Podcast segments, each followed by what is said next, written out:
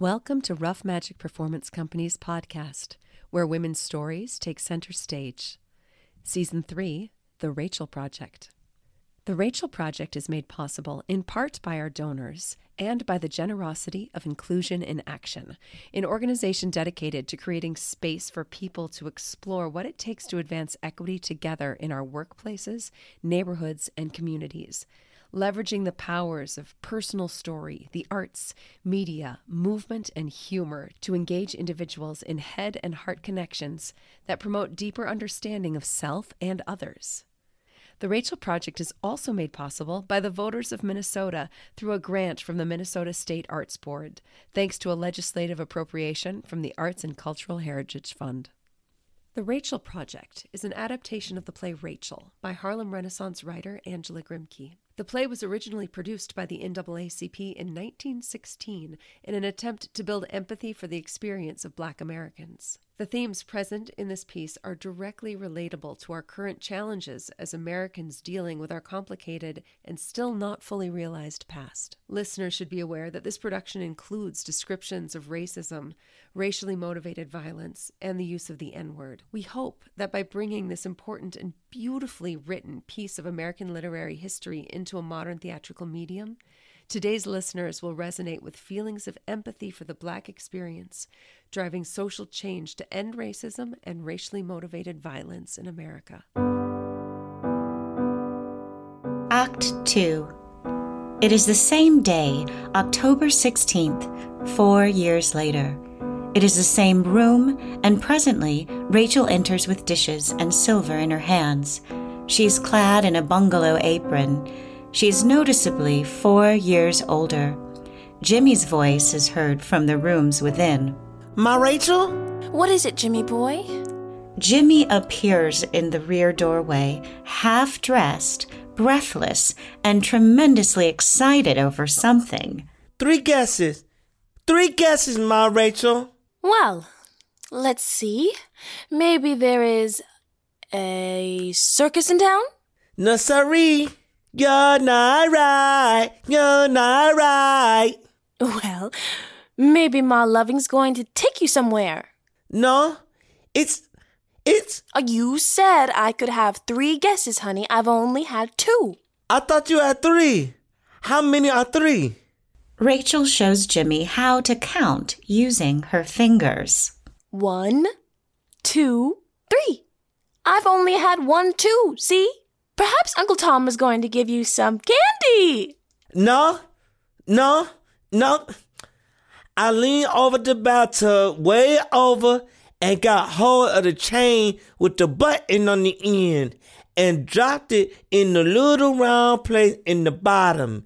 And then I run lots and lots of water in the tub and climbed over and fell and splash just like a big stone and took a bath all by myself alone. All by yourself, honey? You ran the water too? Ran, boy, not runned it. What I want to know is where was Ma loving all this time? I stole in creepy creep and looked at my loving and she was awful fast asleep. Ma Rachel, I'm an awful big boy now, aren't I? I am almost a man, aren't I? Oh, boy, I'm getting tired of correcting you. I am almost a man, am I not? Jimmy boy, what will Ma Rachel do if you grow up? Why, I won't have a little boy anymore. Honey, you mustn't grow up, do you hear? You mustn't. Oh yes, I must. And you'll have me just the same, Ma Rachel. I'm gonna be a policeman and make lots of money for you and my loving and Uncle Tom. And I'm gonna buy you some trains and fire engines and some rabbits and some great enormous bank full of money. Lots of it. And then we are gonna live in a great big castle and eat lots of ice cream all the time and drink lots and lots of nice pink lemonade. What a generous Jimmy boy. Mm. Before I give you morning kiss, I must see how clean my boy is. Rachel inspects Jimmy's teeth, ears, and neck. Jimmy, you're sweet and clean enough to eat. Honey, get my file off my burro and go to Ma Loving. She must be awake by this time. Why, honey, what's the matter with your feet? I don't know. I think they look kind of queer myself. What's the matter with them? you have your shoes on the wrong feet. Isn't that most enormously funny? I'm a case, aren't you not? I mean, am I not, Ma Rachel? Yes, honey, a great big case of molasses. Come, you must hurry now and get dressed. You don't want to be late for school, you know. Mrs. Loving, bent and worn looking, appears in the doorway. She limps a trifle. Good morning, dearie. How's my little girl this morning? Why, where's Tom? I was certain I heard him running water in the tub some time ago. Tom isn't up yet. Have you seen Jimmy? Jimmy? No, I didn't know he was awake even. Well, what do you think of that? I sent the young gentleman to you a few minutes ago. He is very much grown up this morning, so I suppose that explains why he didn't come to you. Yesterday, all day, you know, he was a puppy. No one knows what he will be by tomorrow. All of this, my dear, is preliminary to telling you that Jimmy Boy has stolen a march on you this morning. Stolen a march? How? It appears that he took his bath all by himself, and as a result, he is so conceited peacocks aren't in it with him. I heard the running water and thought, of course, it was Tom. Why, that little rascal. I must go and see how he left things. I was just about to wake him up. Rheumatism's not much better this morning, my dear. Tell me the truth now. Did you or did you not try that liniment I bought you yesterday? Well, Rachel, I was I was so tired last night I forgot it. I thought as much. Shame on you. Oh, as soon as I walk around a bit, it'll be all right. It always is. It's bad when I first get up, that's all. I'll be spry enough in a few minutes. Rachel, I don't know why the thought should strike me, but how very strangely things turn out. If anyone would have told me four years ago that Jimmy would be living with us, I, I would have laughed at him. Then it hurt to see him. Now it would hurt not to.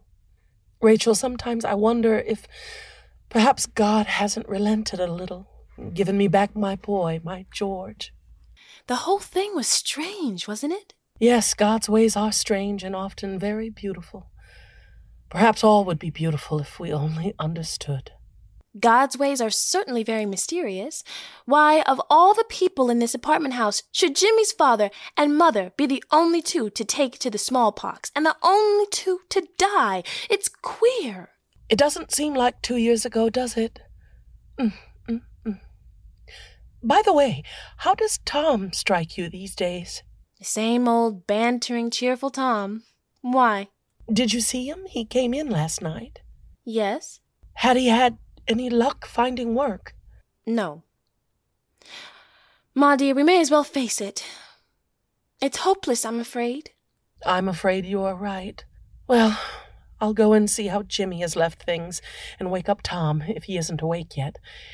It's the waking up in the mornings that's hard. Mrs. Loving goes to look for Jimmy. Rachel frowns as she prepares for breakfast as Tom enters. Rachel's expression is very grim indeed. Good morning, Mary Sunshine. Have you perhaps been taking a uh, prolonged draught of a very delightful beverage, vinegar? Rachel, with a knife in her hand, looks up, unsmiling. I take it all back, I'm sure. May I request that you, that you, that you, er, in some way rid yourself of that, er, knife? Tom bows to Rachel as she puts it down. I thank you. Now, what's the matter with my little sis? Tommy dear, don't mind me. I'm getting wicked, I guess. At present, I feel just like, like curdled milk. Once upon a time, I used to have quite a nice disposition, didn't I, Tommy? Did you indeed? I'm not going to flatter you, but brace yourself, old lady. Ready? One, two, three, go. You're a pretty decent little sister, sis. That's what T. Loving thinks about it, and he knows a thing or two. Has the paper come yet? Tom retrieves the paper and lounges carelessly in the armchair, then looks at Rachel. May T. Loving be of any service to you? Service? How? Tom addresses Rachel without looking up from his paper. May he run, say, any errands, set the table, cook the breakfast, anything? Rachel watches the lazy figure. You look like working. It's at least polite to offer. You can't do anything. I don't trust you to do it right. You may just sit there and read your paper and try to behave yourself. Thank you, ma'am. Tom opens the paper.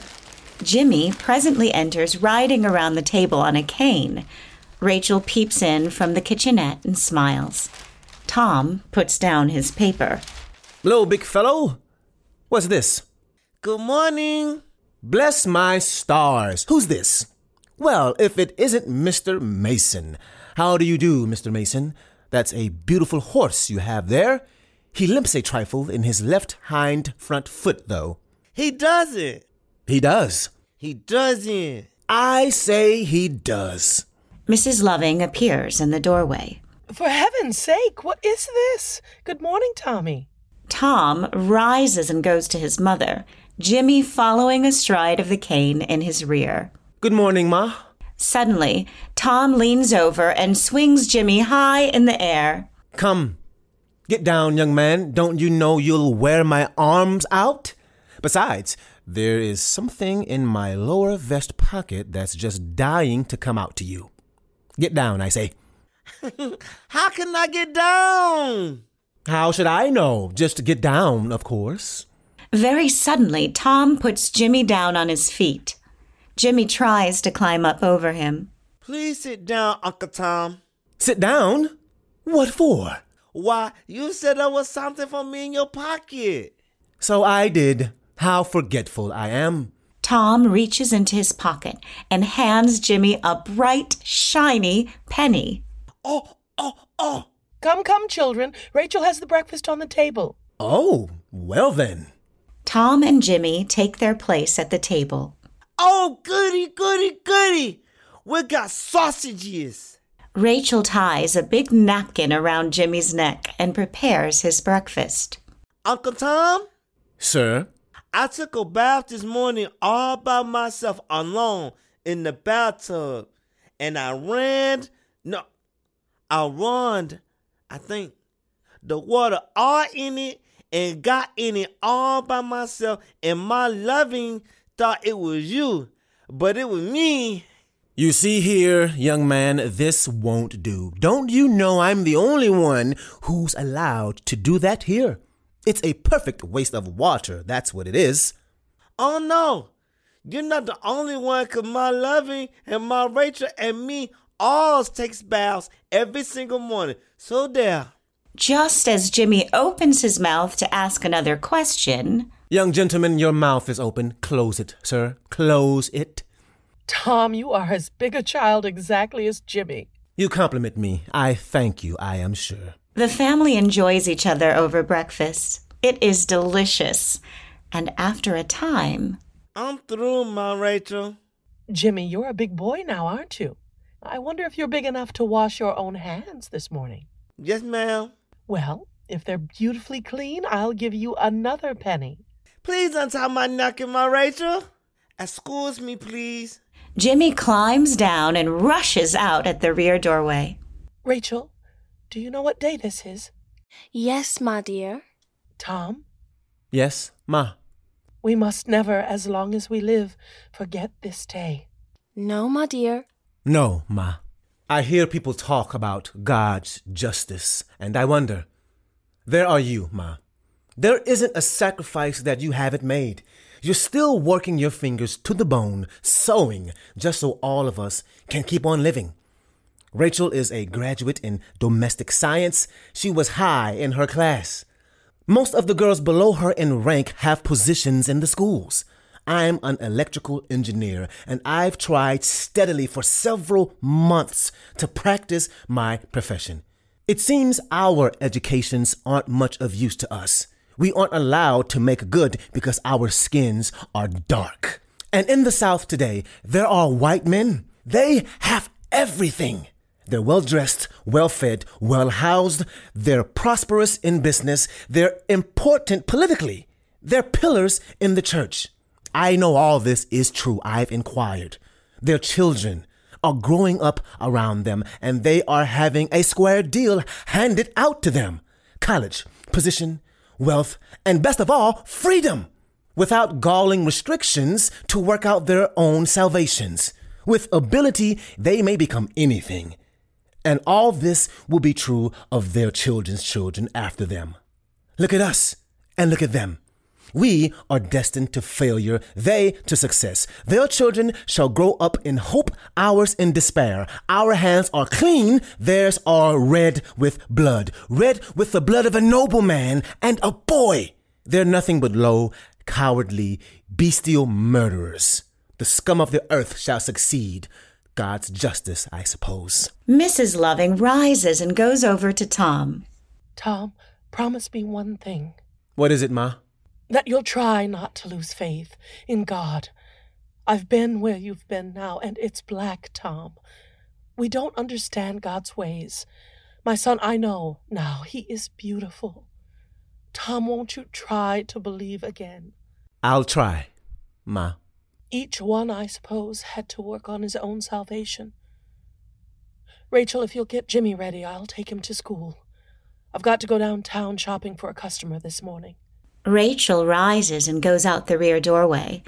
Mrs. Loving, limping very slightly now, follows. She turns and looks back yearningly at Tom, who has seated himself again and is staring unseeingly at his plate. Mrs. Loving returns with Jimmy's hand in hers.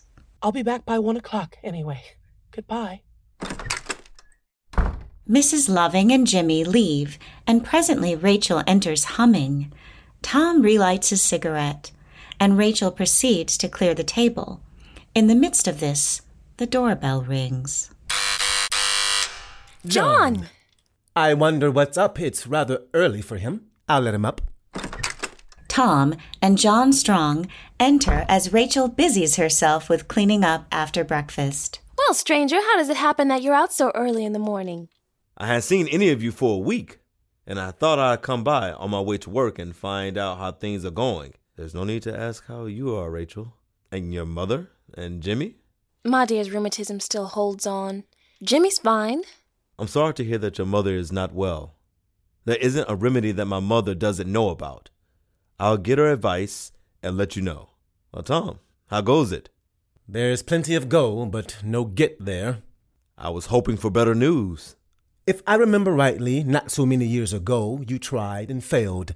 Then a colored man had hardly a ghost of a show. Now he hasn't even the ghost of a ghost. Rachel has finished and goes into the kitchenette. That's true enough. What are you going to do? I'll do this little going act of mine the rest of the week, and then I'll do anything I can get to do. If necessary, I suppose I can be a white wing. Tom, I can't. Six years ago, I found I was up against a stone wall. Your experience you see to the letter. I couldn't let my mother starve, so I became a waiter. I studied waiting. I made a science of it, an art. In a comparatively short time, I'm a head waiter, and I'm up against another stone wall. I've reached my limit. I'm 32 now, and I'll die a head waiter. College friends, so called acquaintances, used to come into the restaurant, one or two at first, attempted to commiserate with me. They didn't do it again. I waited upon them. I did my best. Many of them tipped me. I can remember my first tip still. They come in, yet many of them are already powers, not only in this city, but in the country. Some of them make a personal request that I wait upon them. I am an artist now. In my proper sphere, they tip me well, extremely well. The larger the tip, the more pleased they are with me. Because of me, in their own eyes, they're philanthropists. Amusing, isn't it? I can stand their attitude now. My philosophy, learned hard, is to make the best of everything you can and go on. At best, life isn't so very long. You're wondering why I'm telling you all this. I wish you to see things exactly as they are. There are many disadvantages and some advantages in being a waiter. My mother can live comfortably, and I am able even to see that she gets some of the luxuries. Tom, it's this way. I can always get you a job as a waiter. I'll teach you the art if you care to begin the end of the week. All right?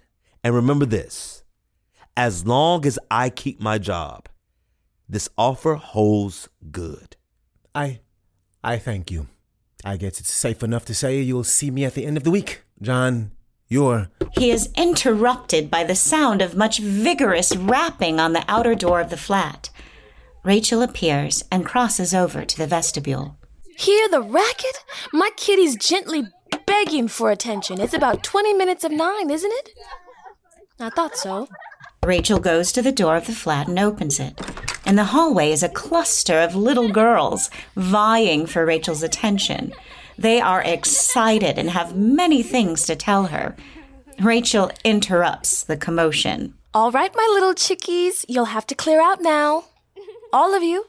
Now, or you'll be late for school. Shoo! Shoo! She drives them out prettily before her. They laugh merrily. They all go into the vestibule. Does it ever strike you how pathetic and tragic a thing a little colored child is? Yes. Today, we colored men and women everywhere are up against it.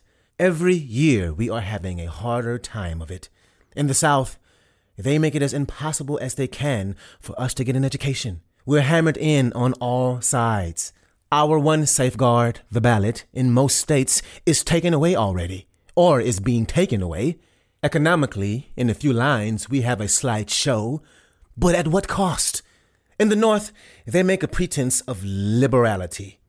They give us the ballot and good education, and then snuff us out. Each year, the problem just to live gets more difficult to solve. How about these children, if we're fools enough to have any? Rachel re enters. Her face is drawn and pale. She turns to the kitchenette. That part is damnable. Tom suddenly looks at the clock. It's later than I thought. I'll have to be pulling out of here now, if you don't mind. Rachel? Rachel, still drawn and pale, appears in the doorway of the kitchenette. She is without her apron. I've got to go now, sis. I leave John in your hands. I've got to go myself in a few minutes. Nonsense, man. Sit still. I'll begin to think in a minute you're afraid of the ladies. I am. What, and not ashamed to acknowledge it? No? You're lots wiser than I dreamed. So long. Morituri salutamus. After Tom leaves, Rachel and John sit for a moment in an uncomfortable silence. John, Well, I I listened listened. To what? to you and Tom. Well, what of it? I didn't think it was quite fair not to tell you. It seemed well like eavesdropping. Don't worry about it. Nonsense. I'm glad. I want to thank you for what you did for Tom. He needs you and will need you. You'll help him? Rachel, each one has his own little battles. I'll do what I can. After all, an outsider doesn't help much. But friendship, just friendship helps. Yes. Rachel, do you hear anything encouraging from the schools? Any hope for you yet? No, nor ever will be. I know that now. There's no more chance for me than there is for Tom, or than there was for you, or for any of us with dark skins. It's lucky for me that I love to keep house and cook and sew. I'll never get anything else. My dear sewing, the little work Tom has been able to get, and the little sewing I sometimes get to do, keep us from the poorhouse. We live. According to your philosophy, I suppose, make the best of it. It might be worse. You don't want to get morbid over these things, you know? That's it. If you see things as they are, you're either pessimistic or morbid. In the long run, do you believe that attitude of mine will be beneficial to you? I'm 10 years older than you. I tried your way. I know. Mine is the only sane one. He goes over to her slowly. He deliberately puts his hands on her hair and tips her head back. He looks down into her face quietly. without saying anything. Why, John, don't! He pays no attention, but continues to look down into her face. Perhaps if you had a little more fun in your life, your point of view would be more normal. I'll arrange it so I can take you to some theater one night this week. You talk as though I were a, a jellyfish. You'll take me? How do you know I'll go? You will. Indeed. I wonder if you know how how maddening you are. Why you talk as though my will counts for nothing. It's as if you're trying to master me. I think a domineering man is detestable. If he's perhaps the man? Besides, some of these theaters put you off by yourself as though you had leprosy. I'm not going. You know, I wouldn't ask you to go under those circumstances. Well, I must be going now. John takes her hand and looks at it reverently. Rachel at first resists, but he refuses to let go. When she finds it useless, she ceases to resist. He turns his head and smiles down into her face. Rachel, I am coming back to see you this evening. I'm sure we'll all be very glad to see you. I said you. Very deliberately, he turns her hand palm upwards, leans over, and kisses it. Then he puts it back into her lap. He touches her cheek lightly. Goodbye, little Rachel. John turns in the vestibule door and looks back, smiling. Until tonight. After John leaves, Rachel sits for some time without moving. She is lost in a beautiful daydream. Presently she sighs happily, and after looking furtively around the room, lifts the palm John has kissed to her lips.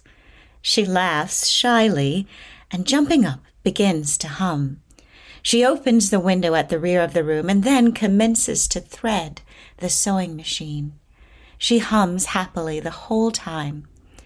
Then there is a light rapping at the outer door. Rachel listens. It stops and begins again.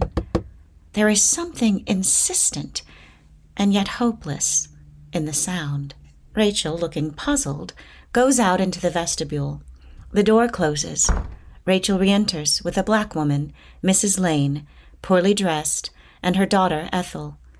There is the stoniness of despair in the woman's face. The child is thin, nervous, suspicious, and frightened. Right this way. May I sit down? I'm tired. Rachel, still puzzled but gracious, draws up a chair for her. Why, certainly. No, you don't know me. Never even heard of me, nor I have you. I was looking at the vacant flat on this floor and saw your name on the door. Loving. It's a strange name to come across in this world. I thought perhaps you might give me some information. I'll be glad to tell you anything that I am able, Mrs. Lane, what I want to know is how do they treat the colored children in the school? I noticed around the corner. Very well, I'm sure. What reason have you for being sure? Why, the little boy I've adopted goes there, and he's very happy. All the children in this apartment house go there too. And I know they're happy. But do you know how many colored children there are in the school?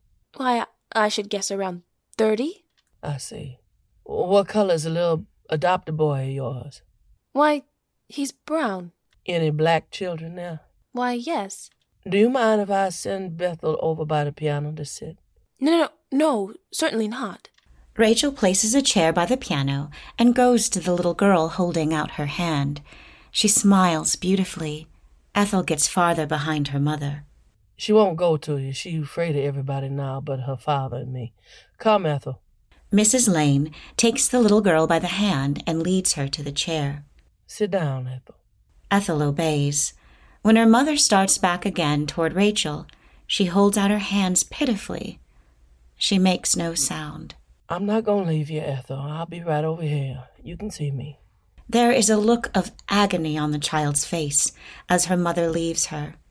It makes Rachel shudder.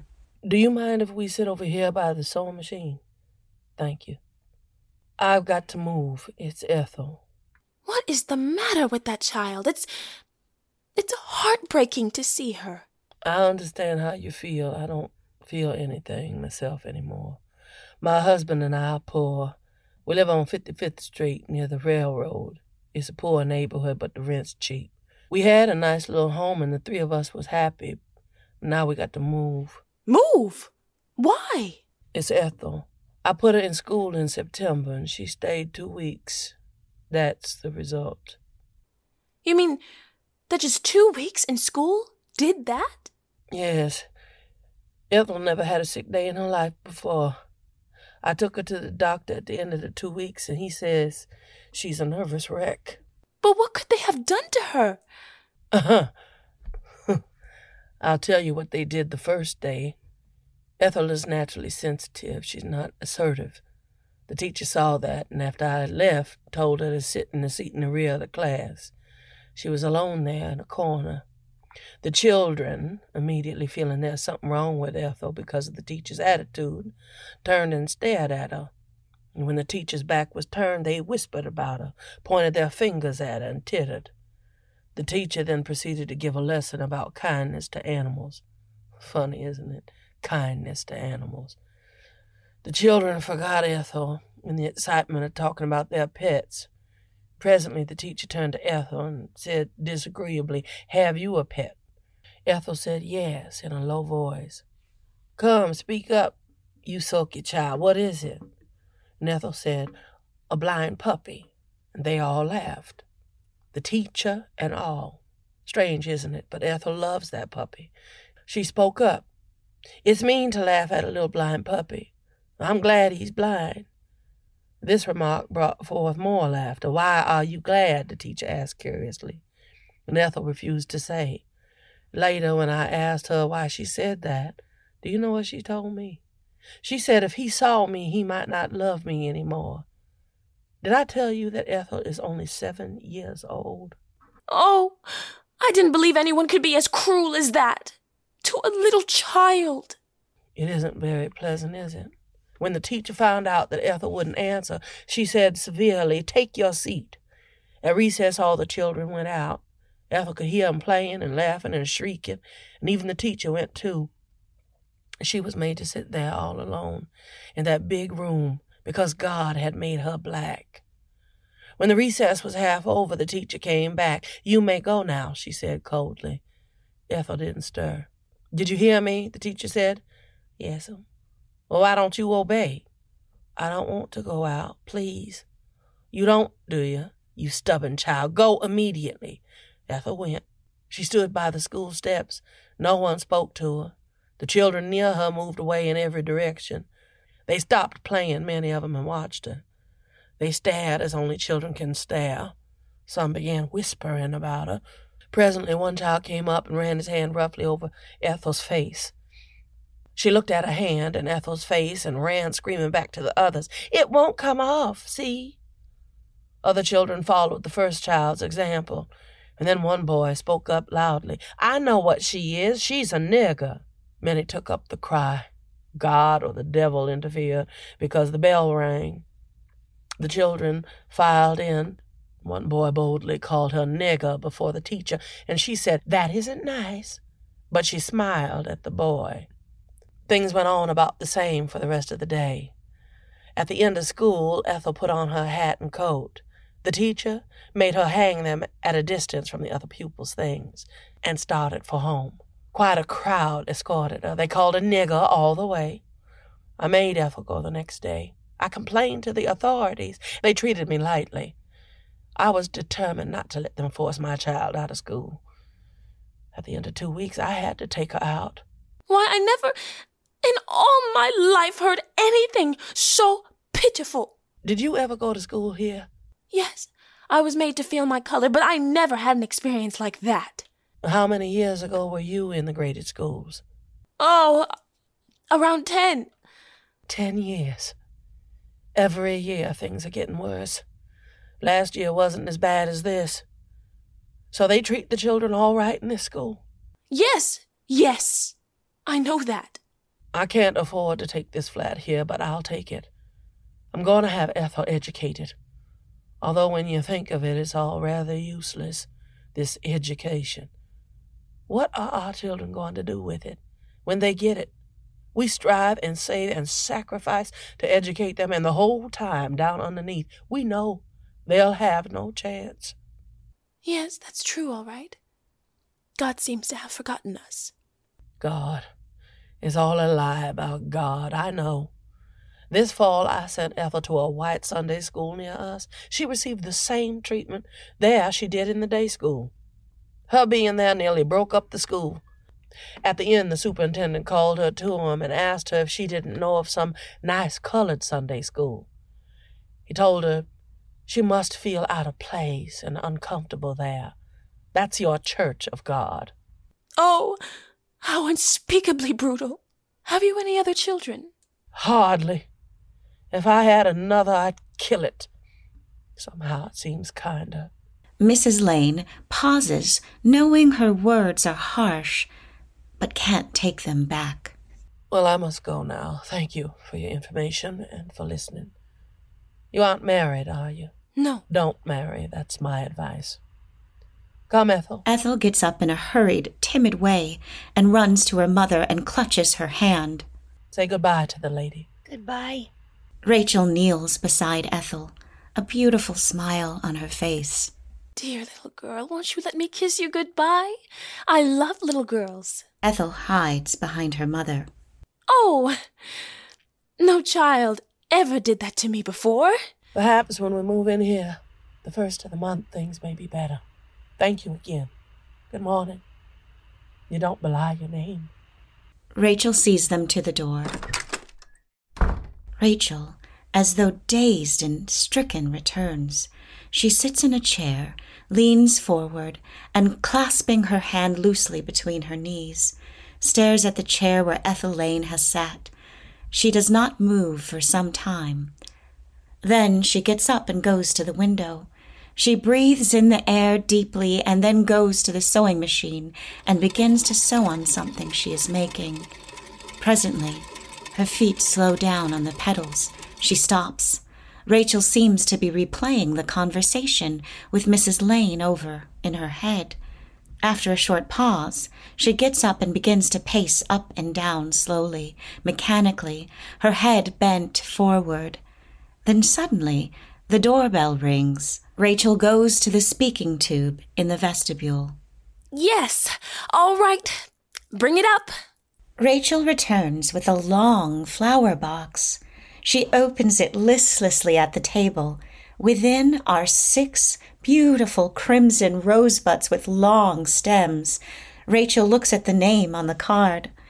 She sinks down slowly on her knees and leans her head against the table. Oh, John! John! What are we to do? I'm I'm afraid. Everywhere. It is the same thing. My mother, my little brother, little black crushed Ethel. Oh, God! You who I have been taught to believe are so good, so beautiful. How could you permit these things? Rachel raises her head and sees the rosebuds. Her face softens and grows beautiful. Dear little rosebuds, you you make me think of sleeping, curled up, happy babies. Dear, beautiful little rosebuds, when I look at you, I believe God is beautiful. He who can make a little exquisite thing like this, and this can't be cruel. Oh, he can't mean for me to give up love and the hope of little children. There is the sound of a small hand knocking at the outer door. She smiles. My Jimmy. Oh, it must be twelve o'clock. I didn't dream it was so late. Oh, the world can't be so bad.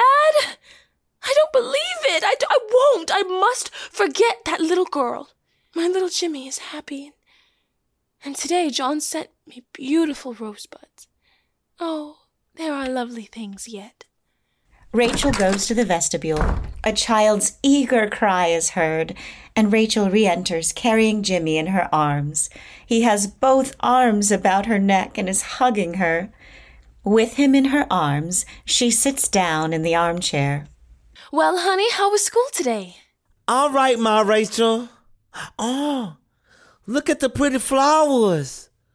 Why, my Rachel, you forgot to put them in water. They'll die. Well, so they will. Hop down this minute, I'll put them in right away. Rachel gathers up the box of flowers and goes into the kitchenette. Jimmy climbs back into the chair. He looks thoughtful and serious. Rachel comes back with the buds in a tall glass vase and places it in the center of the table. There, honey, that's better, isn't it? Aren't they lovely? Yes, that's lots better. Now they won't die, will they? Rosebuds are just like little children, aren't they, Ma Rachel? If you are good to them, they'll grow up into lovely roses, won't they? And if you hurt them, they'll die. Ma Rachel, do you think all peoples are kind to little rosebuds? Why, of course. Who could hurt little children? Who would have the heart to do such a thing? If you hurt them, it would be lots kinder, wouldn't it, to kill them all at once, and not a little bit and a little bit. Why, honey boy, why are you talking like that? My Rachel, what is a a nigger? Rachel recoils as though she has been struck. Honey boy, why? Why do you ask that? Some big boys called me that when I came out of school just now. They said, "Look at the little nigger," and they laughed. One of them run, no, ran after me and threw stones, and they all kept calling me that name. One stone struck me hard in the back, and it hurt awful bad. But I didn't cry, my Rachel. I wouldn't let them make me cry. The stone hurts me there, Ma Rachel. But what they called me hurts and hurts here. Jimmy points to his chest. What is a nigger, Ma Rachel? Rachel, controlling herself with a tremendous effort, at last she sweeps down upon him and hugs and kisses him. Why, honey boy, those boys didn't mean anything. Silly little honey boy, they're rough, that's all. How could they mean anything? You're only saying that, Ma Rachel, so I won't be hurt. I know. Jimmy points again to his heart. It wouldn't ache here like it does if it didn't mean something. Where's your friend Mary, honey? She's in her flat. She came in just after I did. Well, honey, I'm going to give you two big cookies and two to take to Mary, and you may stay there and play with her till I get your lunch ready. Won't that be jolly? What? You never give me but one at a time. You give me two? One? Two? Rachel gets the cookies and brings them to him. Jimmy climbs down from the chair. Choo! Now, little honey boy, see how many laughs you can make for me before I come after you. Here? Have a good time now. Jimmy starts for the door quickly, but he begins to slow down. His face gets long and serious again. Rachel watches him. Choo! Shoo! Get out of here quickly, my little chicken. Rachel follows him to the door. When Rachel returns, she looks old and worn and gray. First it's little black Ethel, and then it's Jimmy. Tomorrow it will be some other little child. The blight, sooner or later, strikes all. Oh, my little Jimmy, only seven years old, poisoned. Through the open window comes the laughter of little children at play. Rachel, shuddering, covers her ears. And once I said, How can life be so terrible when there are little children in the world? Terrible, terrible. That's the reason it is so terrible. The laughter reaches her again. This time, she listens. And suddenly, some day from out of the black, the blight shall descend and shall still forever. The laughter on those little lips and in those little hearts. And the loveliest thing, almost that ever happened to me, that beautiful voice in my dream. Those beautiful words. Rachel, you are to be the mother to little children. My God, you were making a mock of me. You were laughing at me. I didn't believe God could laugh at our sufferings, but He can. We are accursed, accursed. We have nothing, absolutely nothing. Rachel looks at the flowers from John. She goes over to them, puts her hand out as if to touch them, and then shakes her head very sweetly. Oh, no, no, little rosebuds. I may not touch you. Dear little baby rosebuds, I am accursed. You, God, you terrible, laughing God, listen. I swear, and may my soul be damned to all eternity if I do break this oath, I swear that no child of mine shall ever lie upon my breast, for I will not have it rise up in the terrible days that are to be and call me cursed, never to know the loveliest thing in all the world. The feel of a little head, the touch of little hands, the beautiful utter dependence of a little child. You can laugh, oh God! Well, so can I. but I can be kinder than you. Fiercely, she snatches the rosebuds from the vase, grasps them roughly, tears each head from the stem, and grinds it under her feet. The vase goes over with a crash. The water drips unheeded over the tablecloth and floor. If I kill you, mighty God, I kill at once. I do not torture. Rachel falls face downward on the floor. The laughter of the children shrills loudly through the window. End of Act Two.